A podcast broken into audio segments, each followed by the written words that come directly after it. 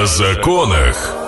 Легко. На радио Адам. Меня зовут Настя Князева, и напротив меня мой коллега Павел Александров. И сегодня у нас нетрадиционный выпуск. По пятницам обычно у нас бывают серьезные щи, а сегодня так экстренно решили сделать о законах легко, чтобы ответить на все волнующие вопросы. Не экстренно, оперативно. Вот. Оперативно. Давайте не будем наводить панику. Да, сегодня мы будем говорить вновь о законах. Сегодня будем говорить о частичной мобилизации. Напомню о том, что у нас э, в эфире прямо сейчас потрясающий эксперт, э, заслуженный юрист Российской Федерации Иван Соловьев. Иван, добрый день, как вы нас слышите? Добрый, добрый день, слышу отлично вас. Иван, скажите, пожалуйста, вот с чего хотелось бы начать. Я сейчас вот открыл приказ э, президента Российской Федерации от 21 сентября, э, и не вижу ничего в плане того, что кто у нас, кого могут призвать в рамках частичной мобилизации? Ну, э, здесь, кстати, достаточно нетрудно во всем этом разобраться, и Э, хотел отметить, вот э, все-таки позавчера и вчера это было такое время относительного информационного вакуума. Все там э, пытались э, что-то додумать, Мгм. столько страшилок появилось и так далее. Но на самом деле, во-первых, хочу отметить, что э, со вчерашнего дня, э, после обеденного времени, заработала специальная линия правительства, горячая линия правительства Российской Федерации э, по номеру 122, куда каждый может позвонить и задать волнующий его вопрос. Вот, там сотни операторов, которые, собственно говоря, на все вопросы отвечают. Во-вторых, есть, э, есть разъяснение Министерства обороны. Вчера выступил представитель мобилизационного управления, который также ну, достаточно подробно, на мой взгляд, все это рассказал. Но э, за всеми вопросами, которые есть на сегодняшний день, э, ну, некоторые забывают, да, что обозначены три самые три самых главных условия для того, чтобы человек был мобилизован. Первое главное условие, человек должен был служить э, срочную службу или службу по контракту, это первый момент. Э, второй момент, он должен иметь военно-учетную специальность.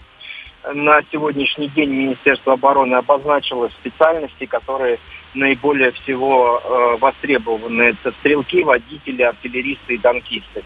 Это основные э, специальности, которые нужны. И э, в-третьих, человек должен иметь боевой опыт. То есть э, он должен м, в свое время был выполнять э, определенные обязанности в местах, э, скажем, либо, либо контртеррористической операции, либо Мгм. где-то в горячей точке. Соответственно, призывать тех, кто, ну, так по большому счету, нюхал порох. Вот. Мгм. Поэтому э, необученные и э, люди, которые не служили, э, востребованности в таких э, гражданах мужского пола на сегодняшний день у Министерства обороны нет. Поэтому если э, молодой человек или мужчина не подпадает под эти критерии, то ну, ему нечего волноваться просто. И не нужно собирать э, теплые вещи и протеиновые батончики. Хорошо. Хорошо, Иван, скажите, пожалуйста, вот у нас слушательница Зульфия интересуется, обязательно ли медкомиссия перед э, мобилизацией, частичной мобилизацией? Ну а как же, если э, человек не годен э, к военной службе, если у него есть мобилиз... э, если у него есть заболевание, то, э, конечно, он не может быть призван. Поэтому порядок следующий, да, получение повестки, прибытие на сборный пункт, ну и соответствующее там прохождение врачей или человек должен заявить о том, что у него есть заболевание, и только после этого он получит э, все необходимые там мобилизационные предписания и сможет быть отправлен э, к месту обучения. У нас на связи заслуженный юрист России Иван Соловьев. Иван, вам задают вопросы наши слушатели. Здравствуйте. Будут ли призывать мужчин, кто работает на военно-оборонных предприятиях? А, ну, здесь вопрос-то, собственно говоря, достаточно э, на него просто ответить и э, нет, не будут призывать. Э, Значит, э, что на сегодня э, есть в разъяснениях Министерства обороны? Министерство обороны разъяснило, что не будут подлежать, подлежать частичной мобилизации граждане, которые имеют высшее образование по соответствующим специальностям, которые работают в организациях, которые э, специализируются в области информационных технологий. Это айтишники, да, IT-специалисты. Второе – это российские операторы связи, которые задействованы в обеспечении функционирования линий э, общего пользования. Э, это работники, которые работают в сфере информации, в том числе учредители, э, редакции, издатели э, зарегистрированных средств массовой информации. Да, это мы говорим о журналистах и редакторах, а также в организациях, которые обеспечивают стабильность национальной платежной системы и инфраструктуры финансового рынка. Ну и плюс, как мы уже отмечали, это э, граждане, которые работают э, на предприятиях ВПК. Угу. Иван, вот смотрите, такой вопрос. Наши коллеги, прекрасные наши журналисты, уже, в общем, нашли информацию о том, что людям стали предлагать, э, как-то, знаете, вот э, реклама тоже везде есть, поможем законно, в общем, откосить от армии, стали предлагать откосить и от частичной мобилизации. Э, чем это чревато для обеих сторон? Для тех, кто предлагает, и для тех, кто идет на такое? Смотрите, ну сейчас, насколько я знаю, стали информационные хабы, э, информационные ресурсы удалять эти предложения. Э, и за позавчерашний, вчерашний день фактически интернет подчистили от таких предложений. Здесь может быть два варианта. Первый вариант – это мошенники, которые, естественно, активизируются uh-huh. в любой социально значимой ситуации. Это с вас возьмут деньги, предоплату, и вы эти деньги потеряете. И второй вариант – это граждане, которые дают незаконное объявление, потому что такие предложения являются незаконными. Эти люди могут быть привлечены к уголовной ответственности за пособничество, за соучастие в уклонении от мобилизации. А там, я напомню, в особых случаях сейчас э, ужесточается ответственность до 10 лет лишения свободы.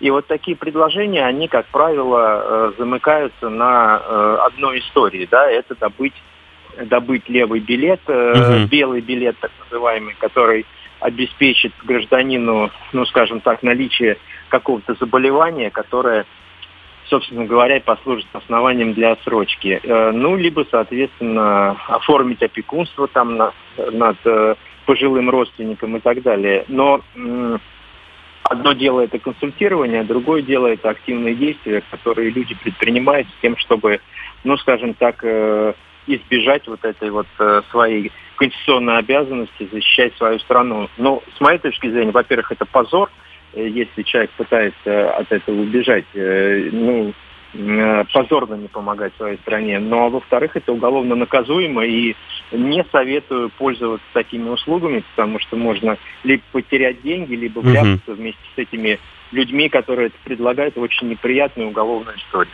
Вот как раз-таки вы сказали сейчас э, про уголовную ответственность, и в свете вот э, последних событий и последние, там, не, не помню, недели полторы-две э, в Уголовный кодекс Российской Федерации были внесены определенные изменения и поправки.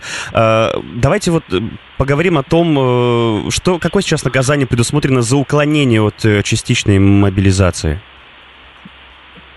Ну, до последнего времени э, э, там были штрафы и э, лишение свободы на срок до двух лет, но у нас Совет Федерации одобрил, и я думаю, я не знаю, там сегодня-завтра президент подпишет эти угу. э, изменения. Там, соответственно, смотрите, если вы, если гражданин уклоняется от э, до до недели, э, э, там от недели до 15 дней это до 5 лет лишения свободы, от э, двух недель до месяца это 7 лет лишения свободы. Если свыше одного месяца уклоняется от мобилизации, злостное уклонение до 10 лет лишения свободы нужно. Иван, скажите, пожалуйста, а с какого момента считается, вот как раз-таки срок начинает э, идти уклонение? То есть с момента, когда вручили повестку, и, и, когда начинает все это дело считаться?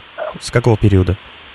Э, смотрите, ну, э, в принципе, э, списки людей, которые подлежат мобилизации, они были уже по большому счету готовы. И люди, которых, которые попали в выборку Министерства обороны в регионах, они практически сразу после объявления указа президента начали получать повестки. Угу. Ну вот если человек получил повестку расписался, а мы понимаем, что по закону о мобилизационном учете и мобилизации в Российской Федерации повестка вручается гражданину, работникам военкомата или работникам органов местного самоуправления под роспись. И вот если гражданин получил эту расписку и э, после этого вместо того, чтобы собираться на э, призывной пункт, рванул э, куда-то там, извините, в другой регион или за границу, вот э, с этого момента, когда он не явится, и его и материалы будут переданы в органы внутренних дел, а именно так и предписывает закон. Вот с этого момента и пойдет, угу. соответственно, э, его уклонение с того момента, когда он не явился на, на угу. э, соответствующий сбором пунктов. Вот вы сказали про заграницу, как раз-таки про перемещение по регионам. Те люди, которые подпадают под частичную мобилизацию, им выезд из страны закрыт?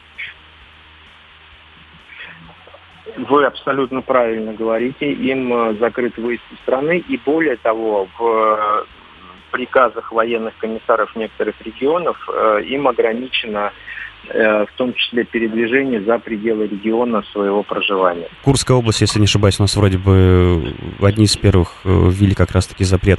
А, да, да, да, там, там разные есть на сегодняшний день уже э, есть нормативные акты, и ну, в основном мы же понимаем, что подписание таких документов в основном носит превентивный характер для того, чтобы ну, никому не пришло в голову это делать просто. Угу. У нас был э, вопрос, попросили анонимно не называть имен. Вот э, люди условно собираются э, выезжать за границу для отдыха, вроде бы как молодой человек не попадает, значит, под э, как раз-таки частичную мобилизацию, вот э, переживают, э, у всех свои сейчас переживания, э, выпустят за границу на отдых или не выпустят в ту же самую Турцию?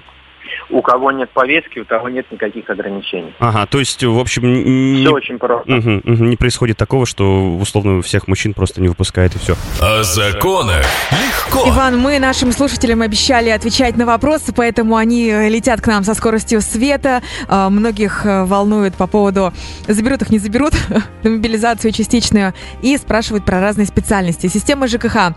Квалифицированных специалистов будут забирать сфера, которая обеспечивает жизнедеятельность населения или нет? Так, давайте мы, наверное, еще раз пока свяжемся с э, Иваном. Да, да, Настя там сделает все соответствующие манипуляции. Я а пока... я пока скажу, что, да, наш телефон 945-045. Можно позвонить, задать вопрос в прямом эфире. Можно прислать сообщение в нашу группу «Радио Адам ВКонтакте». А, это можно сделать под соответствующим постом в нашей группе. Или можно прислать сообщение в мессенджеры. Это WhatsApp, Viber, Telegram 8 912 007 0805. Вижу ваши сообщения, вопросов очень много. Будем отвечать отвечать сейчас на все вопросы. И вот еще раз я повторю вопрос, Иван, еще раз вопрос повторю. Итак, э, сфера, которая обеспечивает жизнедеятельность населения, ЖКХ, система ЖКХ, будут ли призывать квалифицированных специалистов?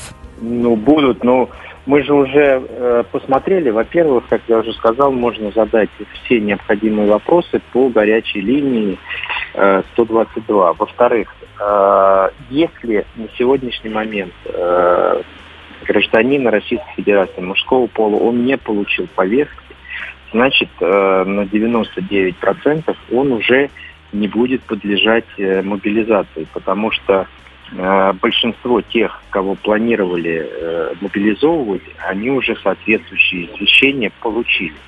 Что касается сферы ЖКХ, то на сегодняшний момент сфера ЖКХ не подпадает под действия освобождения от мобилизации.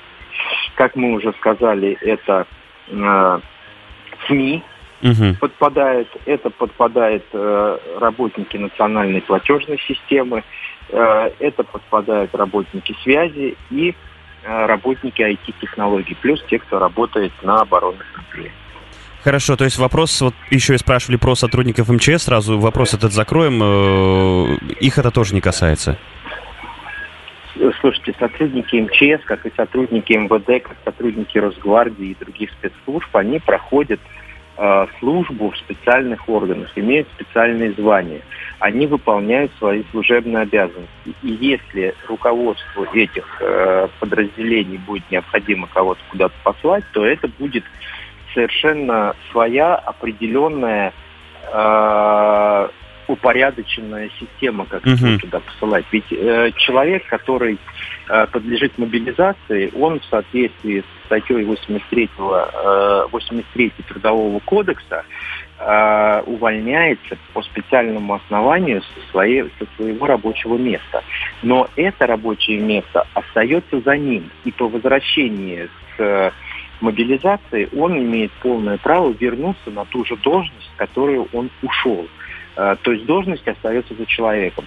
Плюс э, на период э, нахождения в составе вооруженных сил будут выплачиваться в полном объеме денежное удовольствие как контрактникам. Угу. На сегодняшний момент я могу сказать, это достаточно серьезные деньги. Например, рядовые сержанты это в районе 170 тысяч, младшие офицеры от лейтенанта до капитана это в районе 220 тысяч, и старшие офицеры от майора до полковника это в районе 280 тысяч. Это серьезные деньги, которые будут получать люди. Плюс все мы слышали, что каждый регион устанавливает свои доплаты. Москва это ежемесячно 50 тысяч, Крым это единоразово 200 тысяч.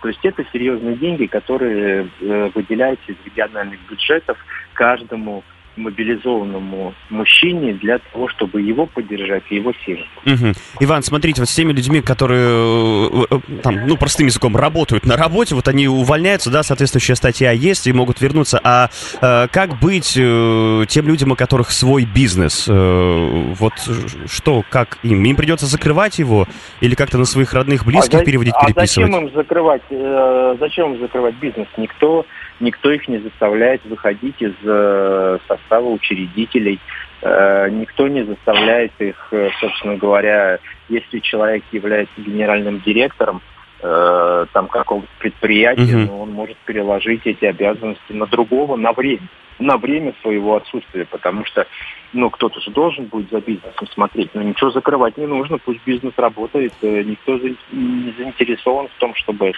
э, у нас э, какие-то экономические связи или рабочие места пропадали из-за этой ситуации. Слушатель вот у нас вопрос задает э, гостю, а что такое полная мобилизация и кого при ней призывают? Да слушайте, ничем она не отличается от частичной. Э, в законе нет полной или частичной. Мобилизация угу. есть мобилизация. Просто на сегодняшний момент э, она частичная, поскольку определены э, категории людей. Да? Первая, вторая, третья очередь. Вот сейчас идет первая очередь. Это касается основных критериев э, военно-учетной специальности и возраста человека. Да?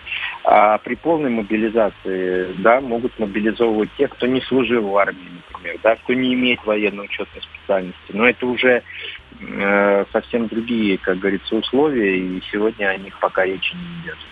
Хорошо, в рамках э, данного эфирного выхода последний будет вопрос. У нас с вами впереди еще один завершающий э, эфирный выход всего нашего с вами э, такого часа. Куда можно обратиться, если нарушаются правила частичной мобилизации? О каких конкретно правилах, которые были нарушены, речь не идет? Но вот такой вопрос от нашего слушателя. Э, обращаться необходимо на горячей линии правительства, а второе в аппарат местных э, губернаторов или глав регионов, и третье в прокуратуру. Иван, наши слушатели задают такой вопрос. А как быть тем, кто был мобилизован с действующими обязательствами по ипотечным, потребительским и автокредитам? А, ну, здесь уже э, прозвучали некоторые некоторая информация по этой теме. Ну, во-первых, э, Центральный банк э, и Министерство финансов выпустило рекомендации банкам применять рефинансирование такой ипотеки, возможность отсрочки. Ну и я не исключаю, что в дальнейшем, ну, конечно, если не, не полностью там будет да, погашена такая ипотека, но э, помощь э, в наличии кредитных обязательств э, от государства тем гражданам, на кого эта ипотека оформлена, мы же понимаем, что да, если э, она оформляется на разных людей, uh-huh. вот если она оформлена на гражданина, который мобилизован, то э, вполне возможно, что в самое ближайшее время эти рекомендации обретут контуры неких э, уже э, нормативных актов, которые позволят значительно ослабить это бремя или получить рассрочку, или реструктуризацию, или финансирование этих обязательств тем, чтобы, ну, э, скажем так, вот эта готовность отдать свой долг э, стране по достоинству была оценена и в плане э, ослабления кредитного бремени на гражданина. Угу. Вопрос от нашей слушательницы. Ну, а, а, ага, да-да-да, да. извините, да-да-да. Ну, а, а, а автокредит мы понимаем, что ну, это немножко из другой области. Одно дело это жилье, угу. да, то, что человеку необходимо, но другое дело автомобиль. Но это, скажем, наверное, уже совсем другая история. Хорошо. Э, вопрос от нашей слушательницы. У сына в декабре, э, значит, э, дембель возвращается. Может он попасть под мобилизацию, спрашивают? Нет. Нет, он, он, он не может попасть.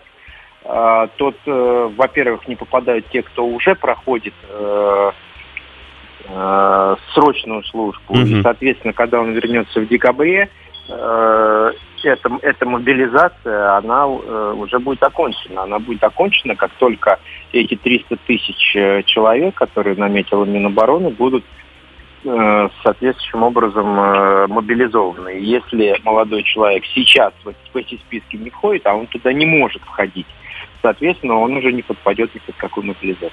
Угу. Хорошо, Иван, вот мы с вами говорим про цифру в 300 тысяч, и она часто мелькала в последние дни на экранах телевизоров.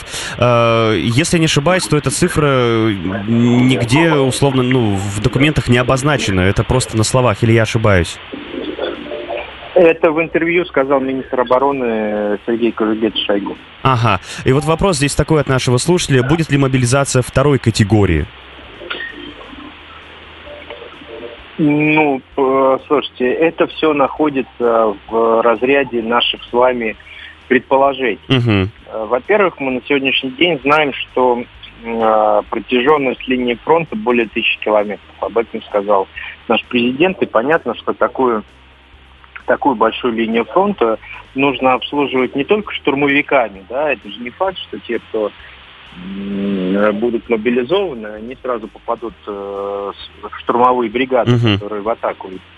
Э, нужно же обслуживать э, линию фронта. Это части, которые обеспечивают правопорядок, это инженерные коммуникации, это артиллерийские позиции, да, и чем э, у нас плотнее э, стоят войска на линии фронта, тем тяжелее противнику ее прорвать, потому что мы все мы помним, что в последнее время столкнулись с ситуацией, когда э, концентрируя значительные силы на одном каком-то небольшом участке э, линии соприкосновения, украинским войскам удавалось, э, скажем так, каких-то локальных э, достигать э, прорывов. Вот угу. для того, чтобы это не было, этого не было, да, и с учетом того, что в ближайшее время уже проходят э, референдумы о вхождении в состав России целого ряда э, территорий, то ну, ребята уже будут оборонять свою землю, и поэтому, угу. мне кажется, здесь это абсолютно все оправдано. И я не уверен, что э, понадобится еще какая-то волна следующей мобилизации, потому что ну, мы видим, насколько э, сейчас, в принципе, перекрывается планы. Некоторые республики уже говорят, что полтора-два раза перекрывают э, те нормативы, которые были установлены Министерством обороны, потому что угу. пошли, пошли добровольцы. Э, люди стали добровольно приходить, люди стали э, записываться в э, части, и э, мы видим, что предпринимаются усилия и частными военными компаниями по, э, скажем так, усилению своего э, боевого состава. И я уверен, что э, на сегодняшний момент э, вот э, все на самом деле вот это вот э, ажиотация и информационный голод они улягутся угу. э, и э, все будет абсолютно понятно и, и и прозрачно, и те, кто не попал, они будут дальше работать и трудиться в тылу на благо нашей страны. Хорошо. Э, еще такой вопрос. Э, мы с вами уже говорили про сотрудников МЧС, э, про, значит, Росгвардию, про МВД и четко обозначили. Но вот, видимо, человек чуть позже к нам подключился, и вопрос про медработников. А что насчет медработников? Вот такой вопрос задают. Ну, медработников, по ним тоже был вопрос представителей Министерства обороны, и э, в частности э, был ответ, что здесь могут призываться и э, лица женского пола, э, но было отмечено, что э, сейчас практически такой потребности у Министерства обороны нет. Э, должности все э, заняты, люди работают и э, очень эффективно работают, тоже э, спасая наших ребят. Но на сегодняшний день у острой такой необходимости, у острой потребности в медицинских работниках не существует пока. Угу. Иван, э, еще раз э, скажу вам э, абсолютно искренне по-настоящему спасибо вам за ваши ценные, очень важные комментарии. И э, в финале нашего разговора, в финале нашего диалога хотелось бы, чтобы вы э, дали несколько каких-то напутственных, может быть, слов э, поддержки нашим слушателям, потому что действительно э, все сейчас переживают и находятся в таком подвешенном состоянии, не понимают, что происходит и как вообще быть. Ну, на самом деле, что можно сказать? Можно сказать то, что э, помогать своей стране, служить в вооруженных силах, это всегда было честью для любого мужчины. И, э, знаете, вот этот закон о мобилизации, он долгое время был совершенно не востребован, и никто никогда не мог себе представить, что возникнет э, так, э, такой вот интерес, и все будут штудировать положение uh-huh. закона о мобилизации. А, вот эта специальная военная операция, она была, знаете, где-то далеко от э, людей, да, и можно было себе просто там переключить канал «Россия-1» со всех программ, да, или там первый канал э, на какой-нибудь развлекательный и вообще uh-huh. забыть о том, что uh-huh. э, твоя страна воюет. Э, но э, сейчас просто настало время, ну, наверное, каждому э, понять, что эта специальная военная операция, она перерастает в нечто большее э, для каждого гражданина нашей страны, и что на самом деле защитить себя, свое будущее, а самое главное, будущее детей, это совсем вещь не страшная и не зазорная, а э, традиция наша российская, и, и наши предки, не задумываясь, это делали, в том числе в недалеком прошлом, да, в годы Великой Отечественной войны, когда э, подделывали свои свидетельства о рождениях, паспорта для того, чтобы, прибавляя себе годы, чтобы только попасть на фронт. Хорошо, хорошо. Спасибо вам огромное, спасибо вам огромное. Да. Напомню о том, что в целый час мы общались э, с прекрасным специалистом Иван Соловьев, заслуженный юрист э, Российской Федерации. Созванивались специально э, из Москвы для того, чтобы для наших слушателей дать важный, очень ценный комментарий. Да, Настя. Иван, мы вас благодарим. Спасибо вам большое от да. всех нас и от наших слушателей. О законах легко на радио Адам.